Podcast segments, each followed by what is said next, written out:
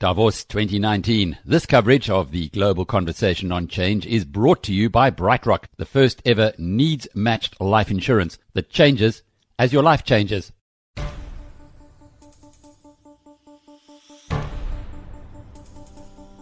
This is The Rational Perspective. I'm Alec Hogg.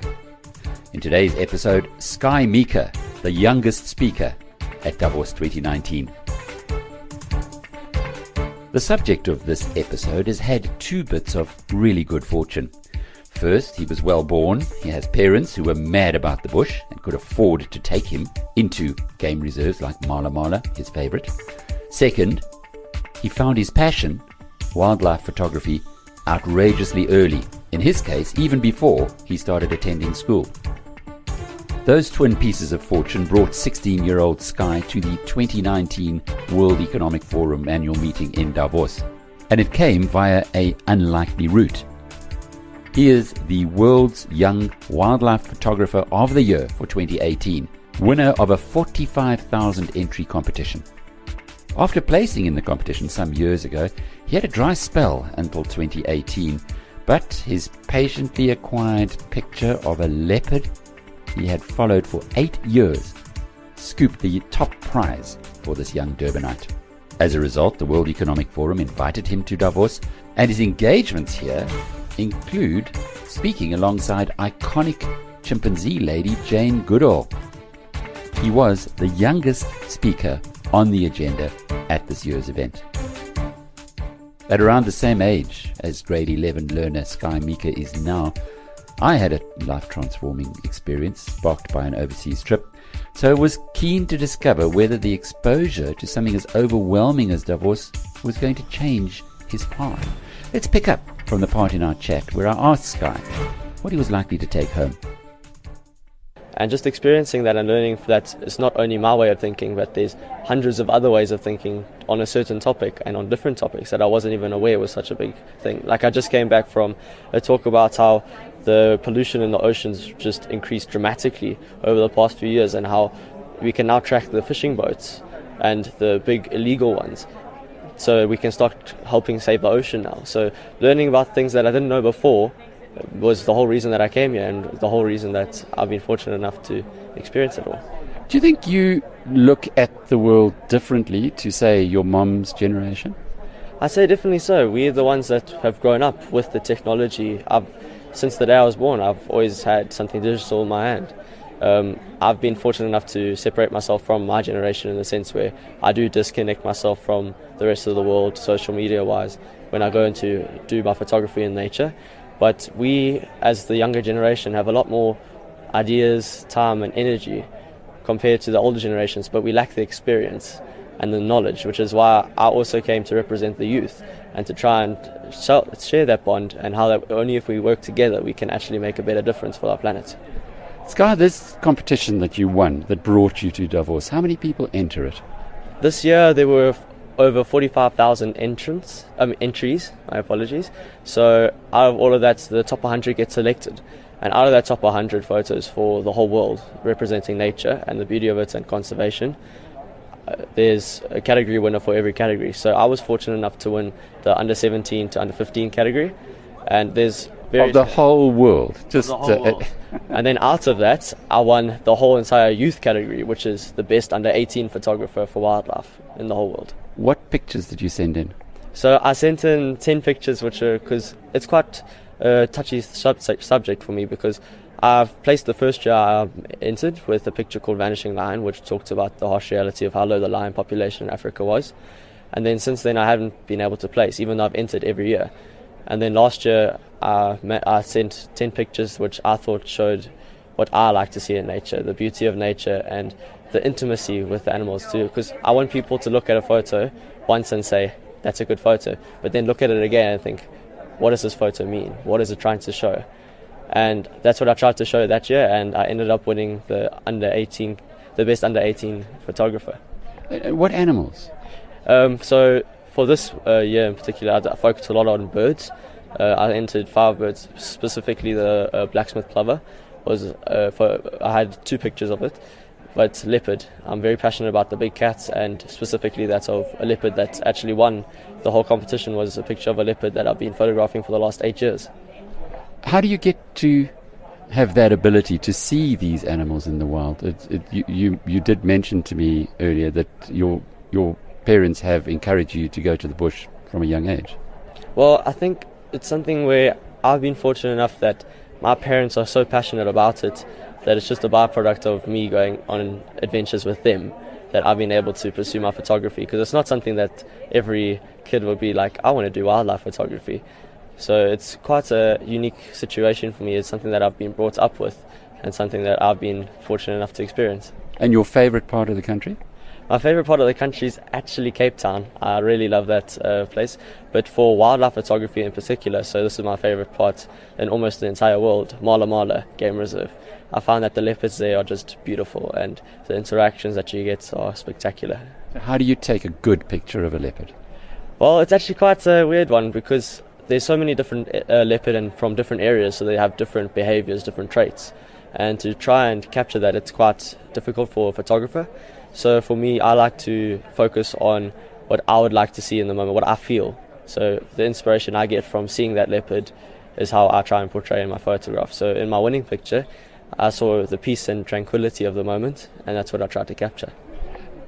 It is art, isn't it? And, and, and in art, you try to give a story or try to give a message to people who are um, witnessing it or experiencing it.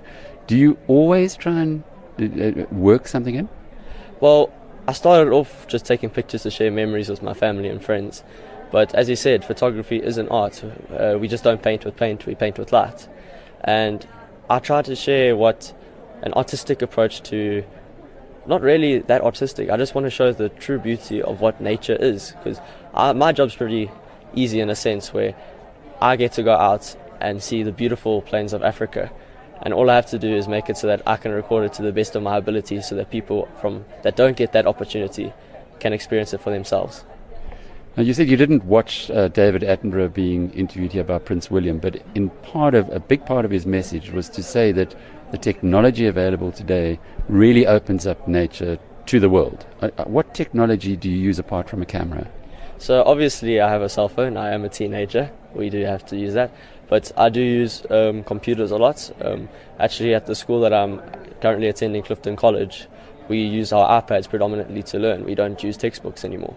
So that's more of a greener approach in a sense where it's easier, it's quicker, it's more accessible. And it's one of those things where I've been brought up with it, so it's natural for me. So I don't really think of it as, oh, I use this technology, I use that technology. It's just, I use technology. But uh, what I'm getting at is the uh, propagating, if you like, of your pictures. Because clearly you don't take a picture and then just look at it yourself. You want people to see it. How, how do you do that? So there's various competitions that I enter to get my pictures out there. I use social medias, obviously, so Instagram is a big one for me. But I like to show the people in person. It's quite a weird thing for me. I have a website, so obviously I try and get people to. You can tell us what the website is. Okay, it's uh, skyemeaker.com. So it's just my name, um, and through there you can see all of my photos that I've taken throughout my journey as a wildlife photographer. And I think something that's really special and unique to me and my website is that I do have photos from when I first started to the photos that I'm taking now. So you can kind of almost follow along with the journey that I've had over the past few years of my life. What are you going to do when you finish school? I'm going to go study a BCom accounting, which no, I thought you'd be the next world wildlife professional photographer. Is that not? What's I mean, what's your passion really? My passion and my love is nature and photography specifically, but I've been told by my parents, and it's one of those things where it photography is one of the hardest things to do to pay a bill and I don't want to confuse my passion with something that I need to take photos of to pay the bills. So I want to get my degree and then pursue my photography full time because I feel like with my photography in particular, I only take a few good photos in a whole week, let's say. But those few good photos are really good because I feel the inspiration that I get from the animal and from the environment. And if I'm forced to take a photo every day, that's good. I don't feel that inspiration, and you'll see that the quality of my work will just degrade. So that's what I'm trying to accomplished by saying that I get to do the best of both worlds and try and combine them together. I guess that is always the artist's dilemma and has been for a thousand years. But on the other hand, if you could start selling a few of your photos now, it, it might make the decision easier. I have sold uh, previously sold a couple of my photos. I've uh, just auctioned a photo for the Make a Difference Foundation, um, and that sold for three thousand pounds. So it definitely is an option for me. But the time it takes and the money it takes to go to all of these places and to take the photos, it's quite hard for a person to live almost a normal life, quote unquote, because uh, the person that mentored me, Greg du Toit, that I previously mentioned, he spends 11 months away from home. And for me, that is something, I, I, to a lesser extent, I want to do, but I don't want to be forced to have to go 11 months away from home without seeing people and, you know, living in a waterhole to get the photo that you want. Although I do want to get the best photos I can, it's quite the dilemma. Mm. Uh, was that uh, Francois Pienaar's Make a Difference yes, Foundation? It is. it is. How did they find you? So they actually contacted me uh, originally. I've heard of his work uh, previously, and it was one of those things where I was going to approach them eventually, but they approached me first. And they asked a few years ago if they could just auction off one of my pictures, which uh, I obviously said yes, it's such a good uh, foundation. And it sold for quite a bit, so I got to see the feedback from it and I got to see the results from the actual foundation, which was something that was super special for me. And since then, I've been helping, I've been giving them a picture every year to auction or for their charity. And this year, they've just asked me for one of my leopard pictures specifically, so I'm in the process of sending that to them. Scott, it's quite an extraordinary experience that you've had as the youngest person speaking in Davos, engaging closely with Jane Goodall and uh, icons like that. Do you think it'll change your life? It's quite weird because I'm so young that I don't really know what's in store for me for the rest of my life. I know that I want to be doing something to better help nature and conservation, and I do know I want to do photography.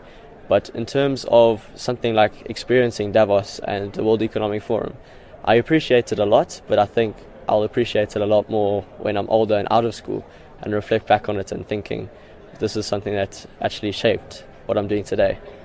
And what about your pals back home? Uh, what what stories are you going to be telling them? Uh, it's actually quite weird because they've followed along. Uh, they've watched all of my links. They've been very supportive of me.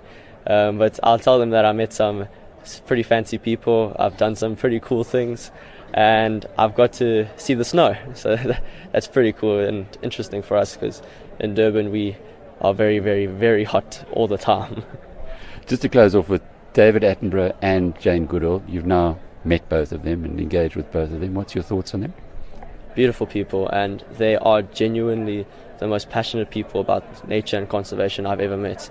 And they're so genuine that it almost inspires you to be the best person that you can be and to do the most that you can because throughout their lives, they've made such a big difference and opened so many people's eyes to problems and things that we can do and the beauty of nature. So I want to follow in their footsteps as the next generation. That was Skye Meaker, the world's young wildlife photographer of the year for 2018 and the youngest speaker at this year's World Economic Forum annual meeting. And yes, he is just 16 years old. This has been The Rational Perspective. Until the next time, cheerio. Davos 2019. This coverage of the global conversation on change is brought to you by BrightRock, the first ever needs matched life insurance that changes as your life changes.